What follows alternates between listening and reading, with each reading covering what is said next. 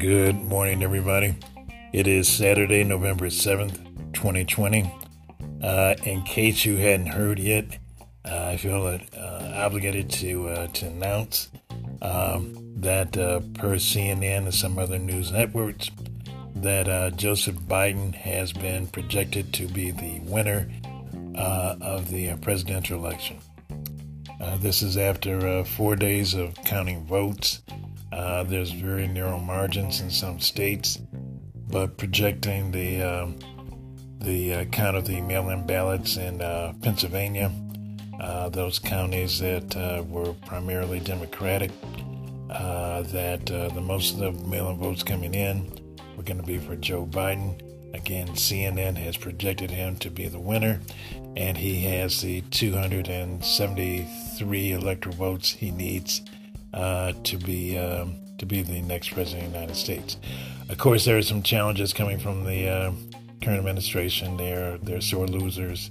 Um, petulant child. Uh, Donald Trump is upset and uh, outrageous, unbiased, uh, unsubstantiated claims of voter fraud and those sort of things, which have no basis in fact. Um, in a lot of states, you have a Democratic um, person and a um, Republican person looking over your shoulder uh, to make sure that uh, everything is done fairly and accurately. You have overseers.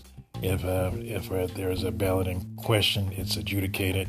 Um, so everything is above board. Uh, there's, of course, some glitches along the way because we're all only human. But uh, from what I heard on the news networks, uh, any challenges that might be mounted uh, might be dismissed or thrown out in court.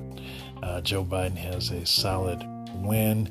Um, there were over 74 million people who voted for him. Now we pray for peace. We pray for resolutions. We pray for healing in this country. Um, I think Joe Biden is the sort of president that will reach out to everybody, whether they voted for him or not, uh, to try to bring the country together. Uh, we have to do our part. Uh, we have to respect each other, uh, whether we agree with each other or not. Respect each other, be kind to each other, and let's uh, do what we can to to uh, get the country back on track. that's my little short message for today. Congratulations to all my Michigan voters. Uh, uh, I've got cousins in California, brothers in California. Uh, I've got uh, cousins in New Jersey.